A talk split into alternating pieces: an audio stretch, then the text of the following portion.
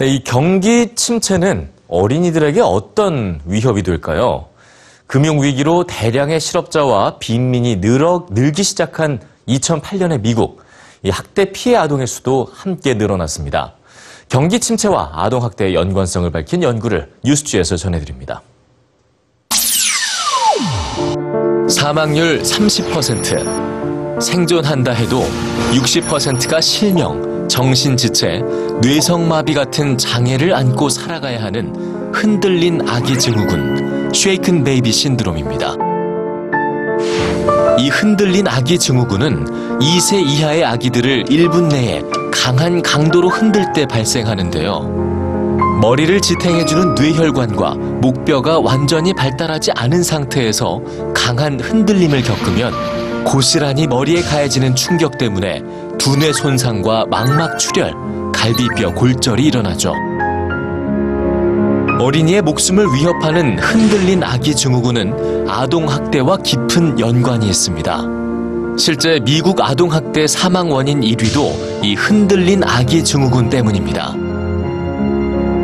그런데 미국에선 2007년 말부터 이 흔들린 아기 증후군으로 두뇌 손상을 입은 유아들이 늘어나기 시작했습니다. 뿐만 아니라 각 지역에서 아동학대로 상담 접수된 사례도 함께 증가했는데요. 시애틀의 아동병원에선 한 달 평균 한 건에 불과했던 아동학대 환자 수가 3배 가까이 늘어났죠. 소아과 의사들 역시 아동학대로 인한 유아 환자가 2007년 말부터 갑자기 증가했다는 공통된 의견을 내놨습니다. 이 의문스러운 현상에 대해 2011년 미국 소아과 학회지에 발표된 한 연구가 답을 내놨는데요.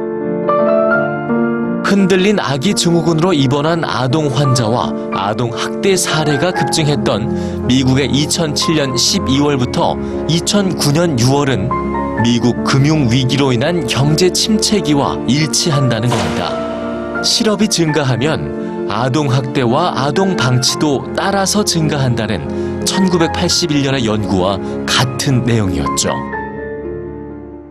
물론 경기 침체로 인한 실업과 빈곤이 모든 아동 학대의 원인은 아닙니다. 그러나 분명한 건 경기 침체기에는 어린이들이 아동 학대에 노출될 위험성 또한 커진다는 거죠. 아동 학대의 이면에 숨어 있는 경제 문제.